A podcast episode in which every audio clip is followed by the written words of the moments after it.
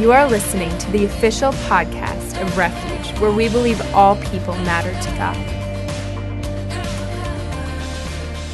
You guys ready? I am so excited. So, um, I, I am hoping. Okay, first of all, we're gonna do something. Can everyone stand up? We're gonna do a little, a little, just one thing. Okay, we're gonna take, we're gonna take a deep breath. Ready? We're gonna do it all together. Okay, one, two, three. Okay, one more. One, two, three. How many of you know that sometimes you can take a deep breath physically, but sometimes spiritually you need a deep breath? You guys know what I mean? You guys can sit down. That was it. There's like really no point to that, but you know. But but um I say that because I hope that that this word tonight, since this is our last service and I was praying about this, that you guys will get a deep breath, that it will be a, a breath of fresh air, that it will be encouraging and refreshing. Do you guys know that sometimes we get so busy and we get so um, bogged down or weighted down by, by our job, by our hashtag adulting, all the responsibilities that we have to do from our family, from our, from our friends, from our from our if you're married or you have kids that's another that's a whole other issue. From society there's these you should be this you should be here you should be better than you are you shouldn't be struggling with this by now come on you should be better than you are right? You feel all that and we carry the weight in our soul in our mind our will our emotions and our physical body. We just get so bogged down. Do you guys know what i mean? Has anybody ever felt like that? Or is it just me with both hands raised? Like i feel like that okay so I hope that tonight I'm going to share one name of God, one characteristic of God that I believe is the most important and that will give you a breath of fresh air. And so, um, so my, if you want to give a title to my message, I guess I thought about it. Nathan asked me, "What's the message? The title of your message?" And I was like, "I have. I don't really have one, but but but this is what it would be: God's heart revealed." So, so here we go. Jesus came into the world, right? Now, now, now, now, we're not going to go there yet. Let's back up to creation. Okay, so God, before Jesus came in the flesh as a man, God was there, right? And God has a name for when God was creator. God as God the creator. The Jews called him they knew him when they read their Hebrew Bible. They don't read God, they read Elohim. Everyone say Elohim. So the Jews knew God as Elohim, and then man came on the scene, and then his name his name didn't change because God never changes. His name got added onto. So his name then became Yahweh. Have you heard anybody heard have you guys heard of that? Yahweh? That is Lord or master. Okay, so the Jews knew God as God creator, Elohim. And actually, if you read the Bible, um, if you study this, Google this, like look it up, um, it says, And Elohim said, Let there be light. And Elohim breathed the stars. That's how they read the Bible, okay? So this is the point is that G- when Jesus came, he didn't call God Elohim or Yahweh. And this is why it was so hard for the Jews to accept Jesus because he called him something else. If you read the entire book of Matthew, the entire book from the beginning to the very end, there is one point at the end that he didn't call him this name I'm about to tell you, and we're going to get to that because it's really significant. But the entire book of Matthew, he called him one name. Do you guys know what it is? Father. Father. And and this is why the Jews thought it was so, they, they didn't understand how God, Creator, God Almighty, Elohim, Yahweh, Yahweh Shalom means the Lord our peace. And he was sacred and he was in the Holy of Holies, and they couldn't touch him. They couldn't be intimate with God. And then Jesus comes and he's his father. Like, do you guys get the switch of how that's like why the Jews hated Jesus and why they, they said he's blaspheming, he's lying? Like, how can he be, oh, he's special that he calls God Almighty his Father? But Jesus did it because it's an example. First of all, he had an intimate relationship with God. Jesus was God, but he came in the flesh to relate to us, to redeem us, because someone in the flesh had to pay the penalty of sin, right? So he had that intimacy with God as his father, and he was his son. He was, a chi- he was his child. Jesus was God. Jesus was God Almighty in the flesh, and yet he subjected himself to a child, right? To be his son. I mean, let's think about that, right? And so, okay, so I'm just gonna, we're gonna, I could go on. So, well, so, so, um, let's go to John 15 15. I hope this verse is up there. If you guys wanna follow along, or mark this so you can go back later and read this for yourself. So, G- this is, so this is what Jesus is saying to his disciples. And this is one of my favorites because it, to me it just really reveals the heart of God, okay? He said, I no longer call you slaves because the slave does not understand what his master is doing, but I have called you friends because I have revealed to you everything from that I heard from my Father. Whoa. So Jesus is saying a slave does not know what his master is doing. A slave, you know what? Not only does he not know what his master is doing, he probably doesn't even talk to his master. Okay, when you think of a slave, you think of someone who's kind of lowly and they're probably depressed and they just take orders and they just do what they're told. That's kind of a slave, right? They don't even talk to their master, probably, or they just take orders and yes, sir, yes, ma'am, right? So let's um, relate this maybe to your life. Think of your job or your schooling, your teacher. Um, but let's just use the job example. So, your boss. Most of us, I would say, probably do not have a friendship or an intimacy with our boss, right? Okay, my husband actually does, he's actually friends with his boss which is awesome and amazing because he's favor with him and they pray together because he's a Christian. They have that, that brotherhood that, that they're both Christians, and that's really awesome. But most of us don't, right? We don't know what our boss is doing, we don't know his accounts. We don't know where they're at with their finances, what the company's doing, what the business is doing. And most of us, now we're gonna be honest and real here. I will raise, again, I'll be the first to admit and raise both my hands. Have you ever, in your, in your job, have you ever, um, you or someone you're with, been like, oh, here, the boss is coming, here they go, pretend like you're doing something? Okay, have you ever done that, or is it just me again? Okay. So, my point is that you don't you're not friends with them. You're not intimate with them. And this is what jesus is saying. He says that's not you. You're not like that with god you're not a slave because you don't know the slave doesn't know what the master is doing. You're a friend of God. But now, it, here's the good news it gets even better than a friend. You're actually better than a friend.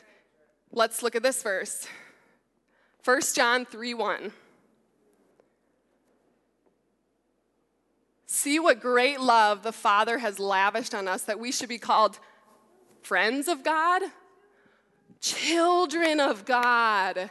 So you're not a slave, you're not a friend, you're a child of God.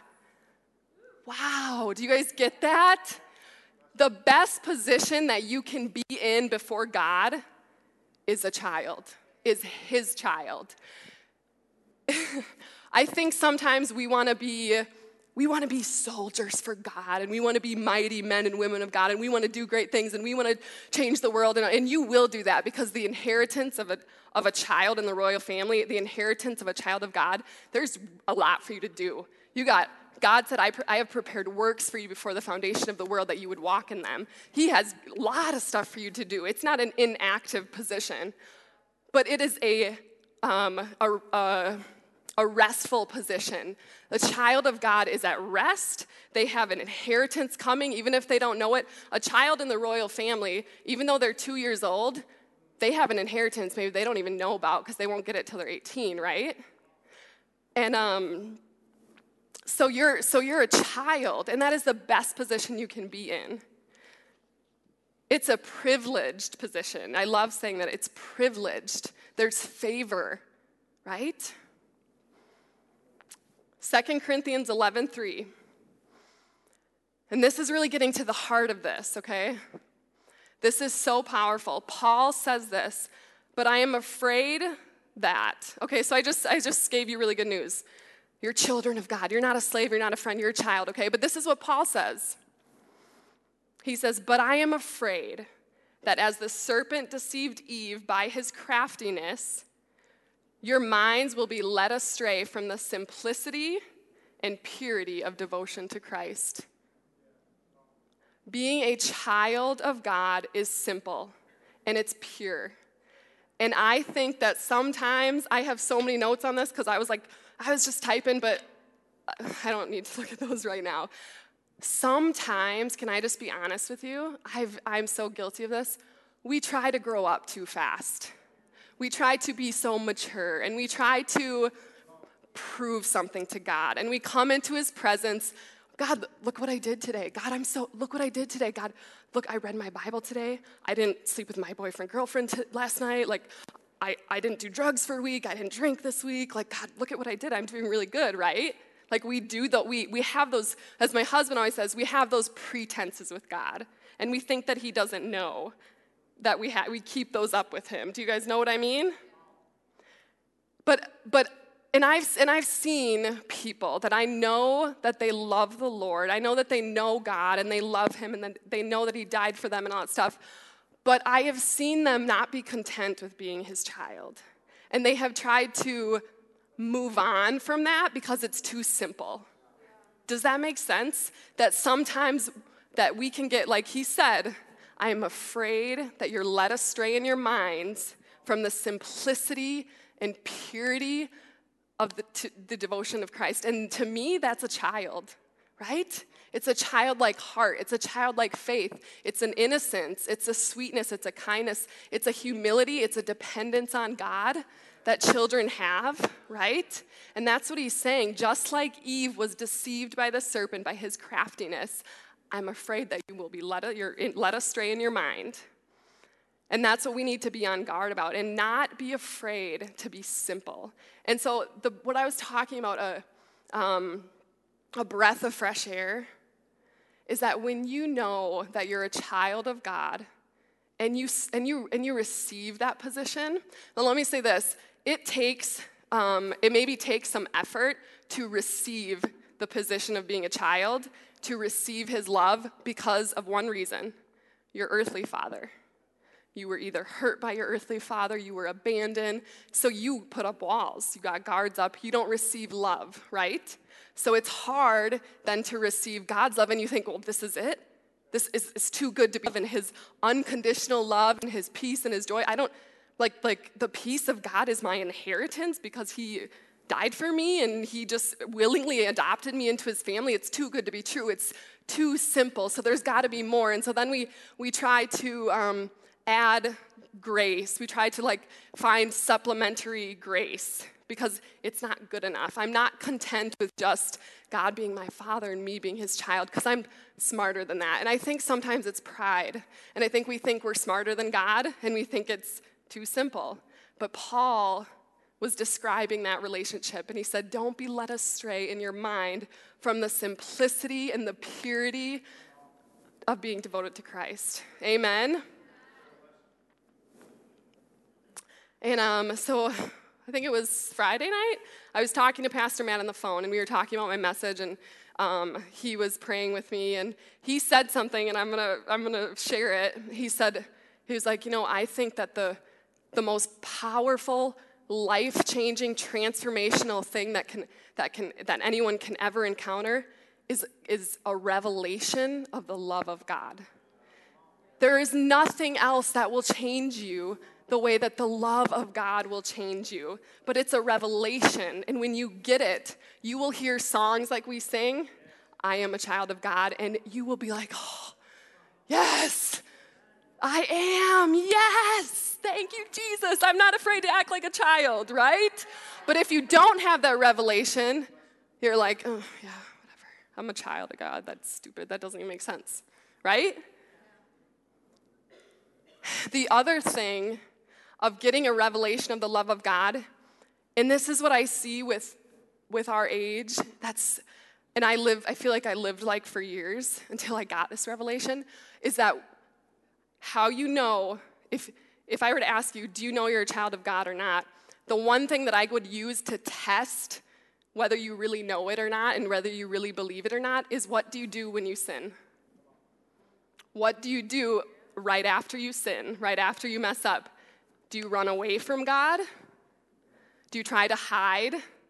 Or do you run into his arms like a child? Right? When you get a revelation of the love of God, of the Father's love, the unconditional love, you will mess up. I mess up, guys, way more than I like to admit. You will mess up, and instead of running from Him in shame or guilt or condemnation or fear and hiding from Him, and it takes you a week of moping around and feeling crappy about yourself and living under guilt and not reading your Bible because I can't read my Bible because look what I just did. I'm so, you know, and it takes you a whole week or two weeks to finally come back to God. I've been in that cycle so many times. Have you guys ever been there? Right? if you want to get out of that cycle, ask God to show you that He's your Father. Ask Him to show you how much He loves you because when you sin, immediately after that, you'll be like, uh, you'll, you'll be like 1 John 1 9, if I confess my sins, he is faithful and just to forgive me and cleanse me from all unrighteousness. And you run, instead of running away from him, you run to him, into his arms, because you know he loves you. You know he's already forgiven you. You know that he's going to cleanse you from all unrighteousness if you confess your sins and you run into his arms like a little child. So I have two little boys. They're four and two. Whew, they keep me busy. Whew. Some days I'm like, Jesus, are you sure that you chose me to parent them? Because I have no idea what I'm doing. Okay? But he's like, yep, because you're my child first. I give you the grace to do it, right? but let me say this when my son, he's four, and he's starting to get to that age where he um, we've asked him, you know, he'll, he'll say things that we are like, Are you lying? You know, like, I'm like, I think you're lying. And he's like, No, you know. But I, I know that he is because I know I just saw him, like, I know what he's doing. so he's getting to that age. And you know what? When he messes up, I want him to come running to me.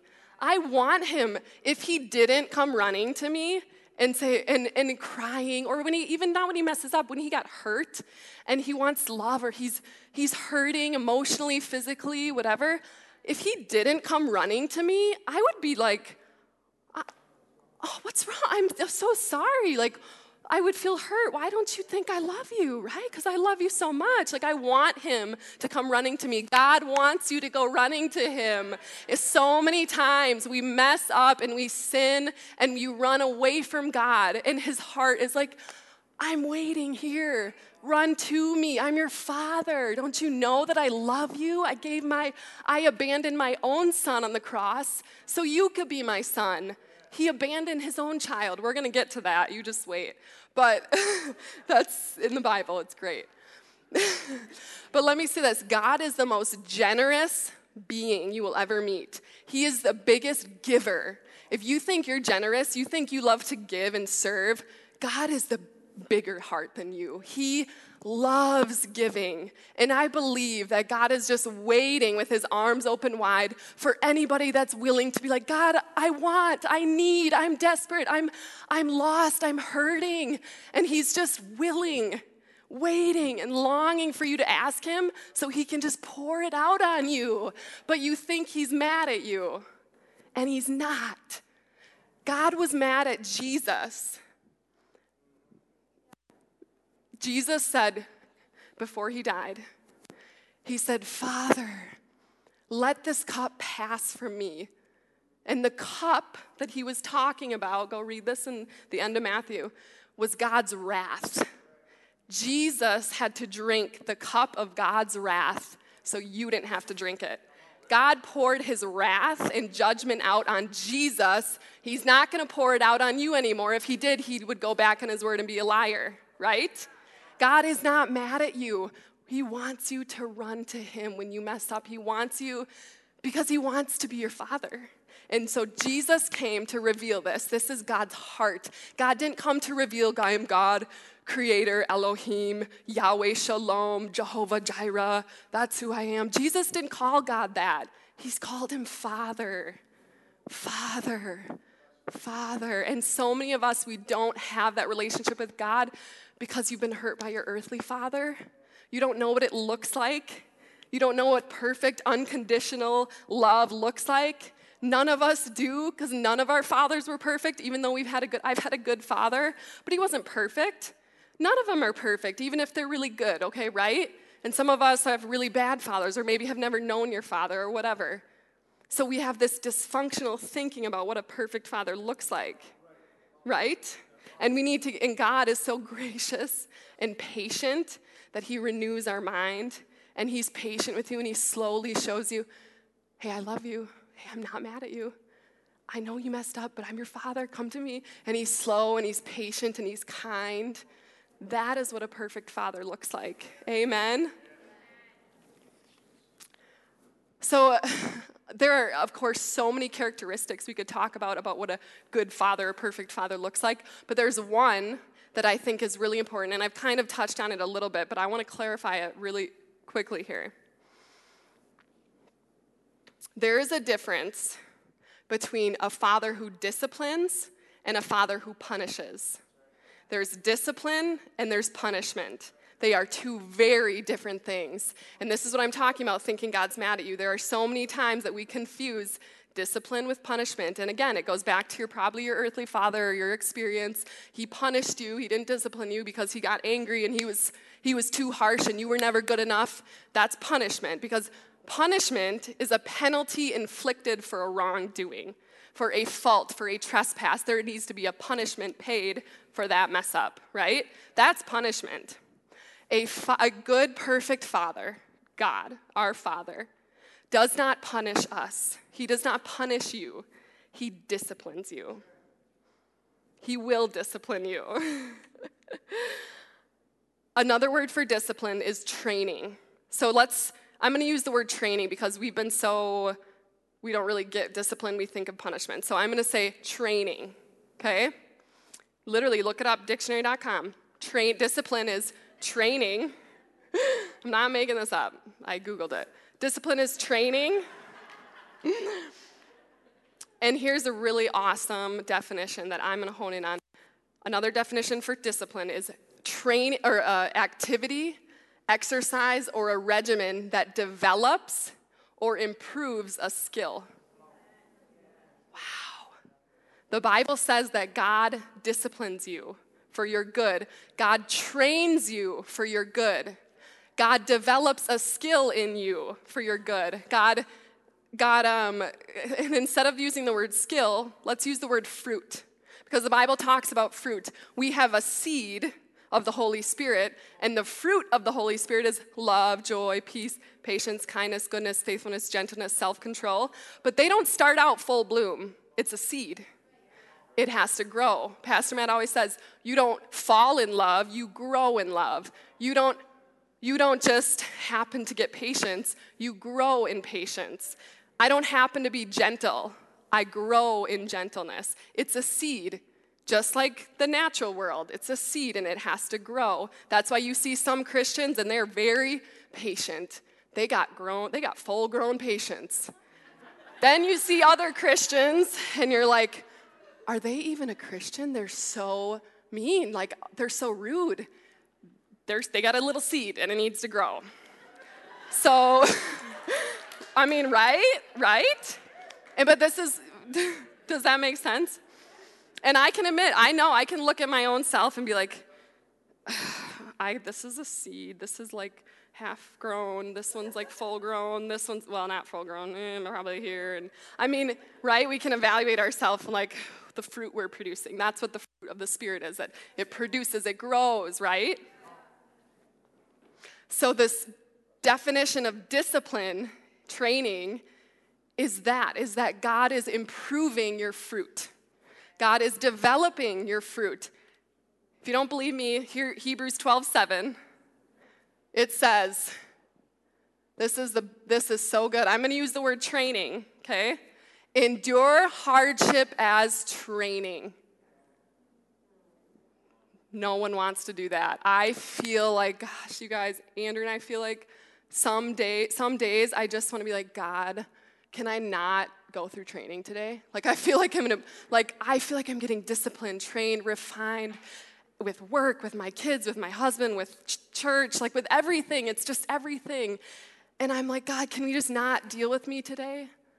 Please, can you just leave me alone? Like, couldn't we just be honest? There are days where we're like, God, can I just need a break, right? But when you know, let's finish reading. God is treating you as his children. For what children are not disciplined by their father? If I didn't discipline my kids, okay, let me say this. I love my boys. I care about my boys. I want them, I, I have so many things that I want for them. I want them to grow up and find a good wife someday. I want them to be a good man, have manners, be attractive. Like, I want them to f- get married and have a good wife and a good life, right? I want them to be successful. I want them to honor their father and mother when they get old enough. I want them to be kind. I want them to have friends in school. I want them to do all these things.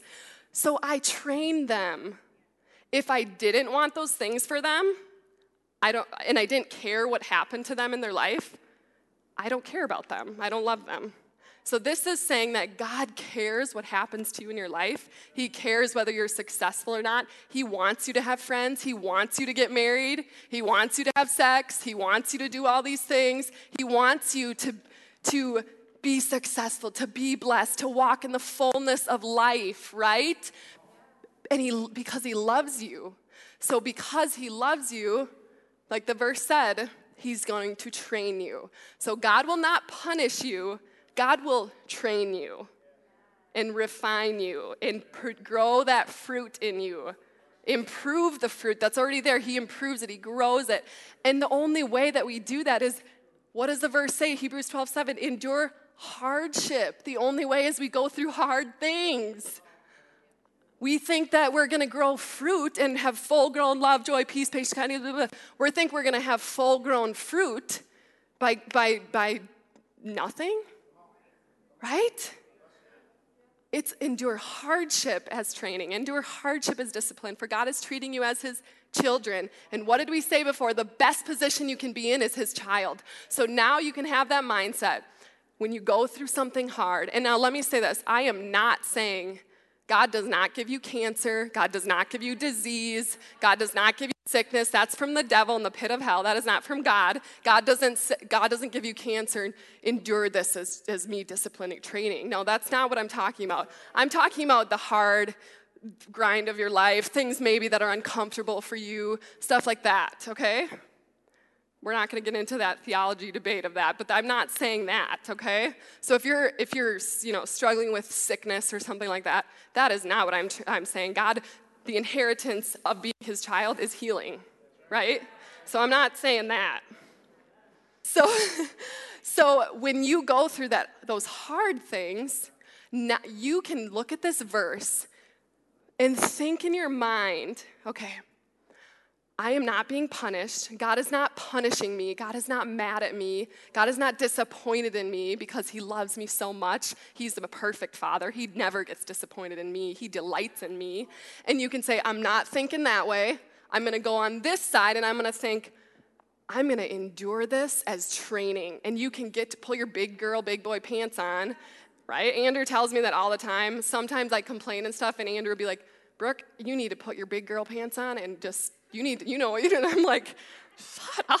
like, what are you talking But I'm like, yeah, you know, you're right. Okay, I'm, I'm complaining or whatever. but, um, and you can think, I'm enduring this as training because I'm his child in the kingdom of God. I'm a legitimate children. The Bible says that if you're if you keep reading in Hebrews 12, 7 through 12, at the end of there, I think it's verse 11 or 12 maybe, it says that if you are not disciplined by your father, you're not a legitimate child. You're literally not his child. So when you are training, disciplining, refining, you can take joy in that hardship because you're his child. What better place to be because someone loves you and cares about you, right?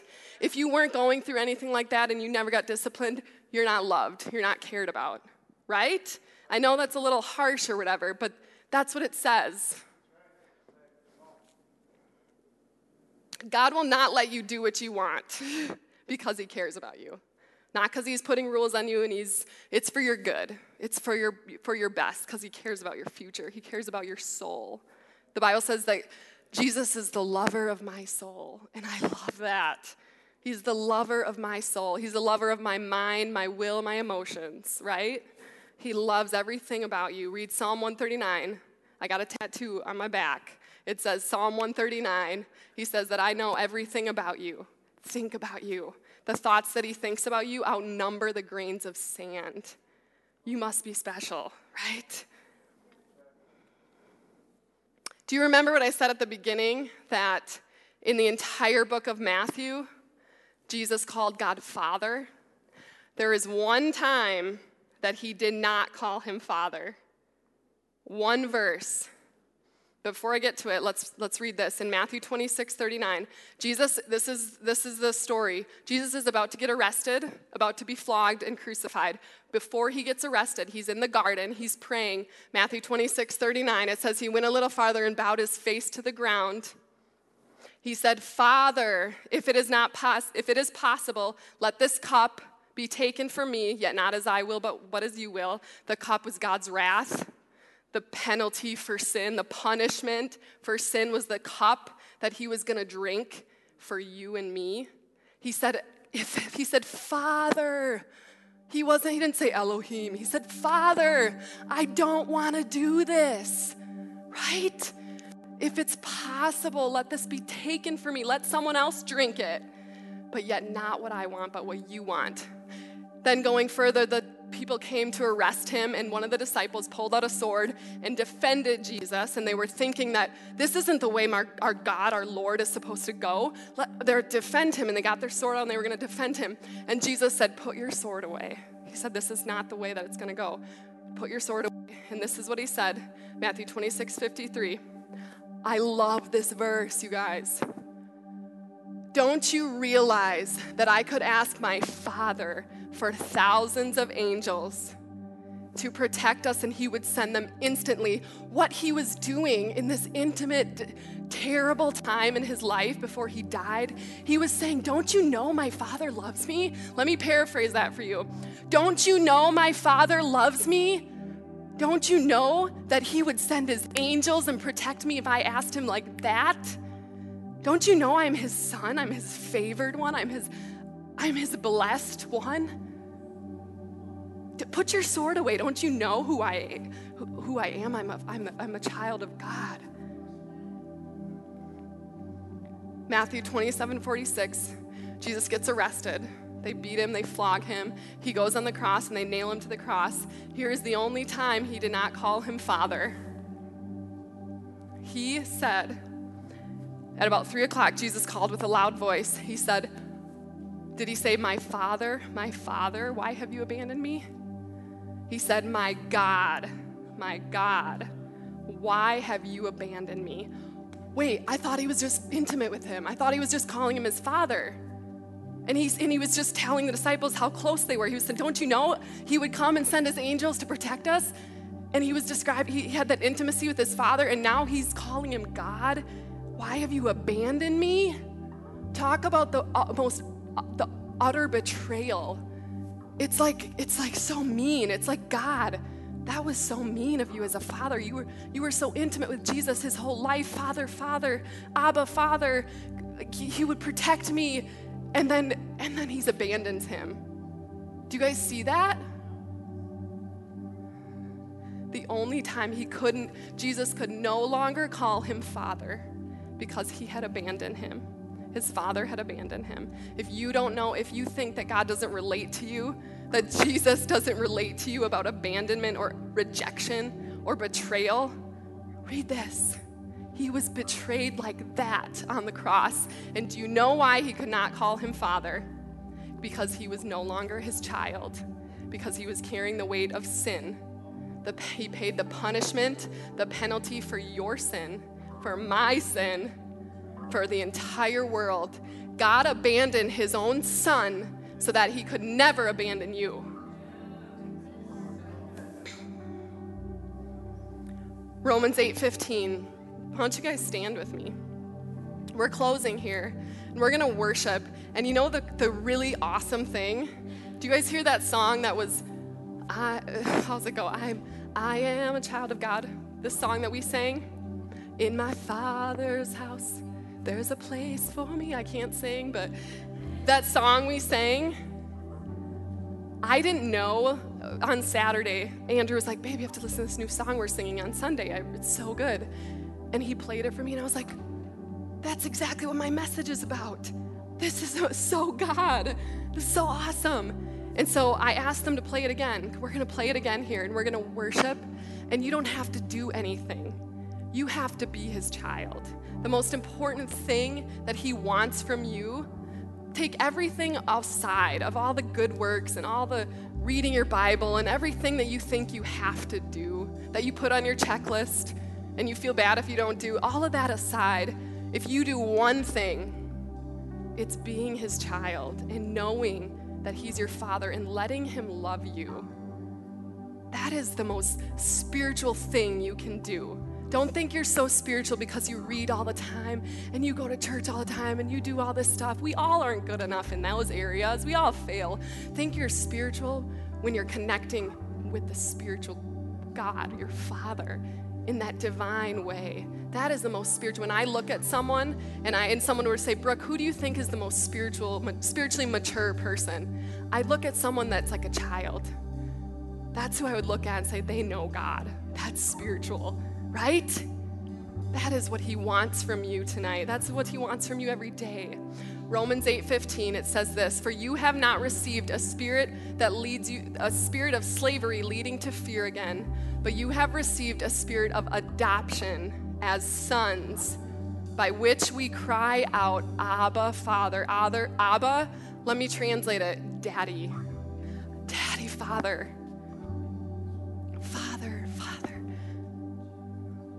You have not received a spirit of fear, but a spirit of adoption, spirit of sonship, of daughtership, of childship, whatever you ship you want to say. You're the child of God. That is the spirit you've received. And it makes you cry, his spirit makes you cry out, Father. And your spirit, it actually, another verse says that his spirit bears witness with our spirit that we are children of God. Amen. If you have never receive, if you've never um, entered into that relationship that I'm talking about, and I feel like there's a lot of people that are Christians and that know God, but they don't have this intimacy that I'm talking about. They don't know God as their father. When I say, What's your view of God? they would not say Father. They would say Lord, Master, or Savior, or King, which He is all those things. I'm not saying He changed, He is all those things. But your intimacy, your relationship is to be a father child relationship with Him. That's what He wants. So if you've never had that and you're a Christian, and you're like, I want that, I've never had that, I'm just gonna pray for you guys. We're gonna worship, and we'll worship as long as we want, as long as people are experiencing God. And we're gonna have the prayer team, people that have been praying for you. We've been praying for you guys. And if you want that, come talk to someone, come pray with someone. we we are here for you. We'll stay here as long as we need to. Because that's what I want. That's what I want for you guys. So, so let me pray for you and then we'll worship. Father God, I thank you that you abandoned your own son so that you would never abandon me or any of us here, that you call us your child that you love us so much. And I just pray for every single person here, including myself, God, that you would give us a deeper revelation of your love for us, of your kindness, your goodness, your gentleness, your characteristics of a perfect father. Show us what that looks like. Show us what it means that you're our perfect father, that you love me unconditionally. What does that look like, God? I don't even feel like I know. Show us what that is tonight, today, right now, this week, this summer, as some of us go home and don't come back till fall, show us, God, open our spiritual eyes to know you more. Like, like Paul said, my only goal is to know you. Let us Bring us to that place where we just want to be near to you and close to you. I ask for that tonight, Lord. I thank you for your spirit that draws us to you. Jesus' name, amen. Thank you guys. Let's worship. Thanks for listening to the Refuge Podcast. For more information about who we are and to listen to more inspirational messages for free, visit us online at wearerefuge.net.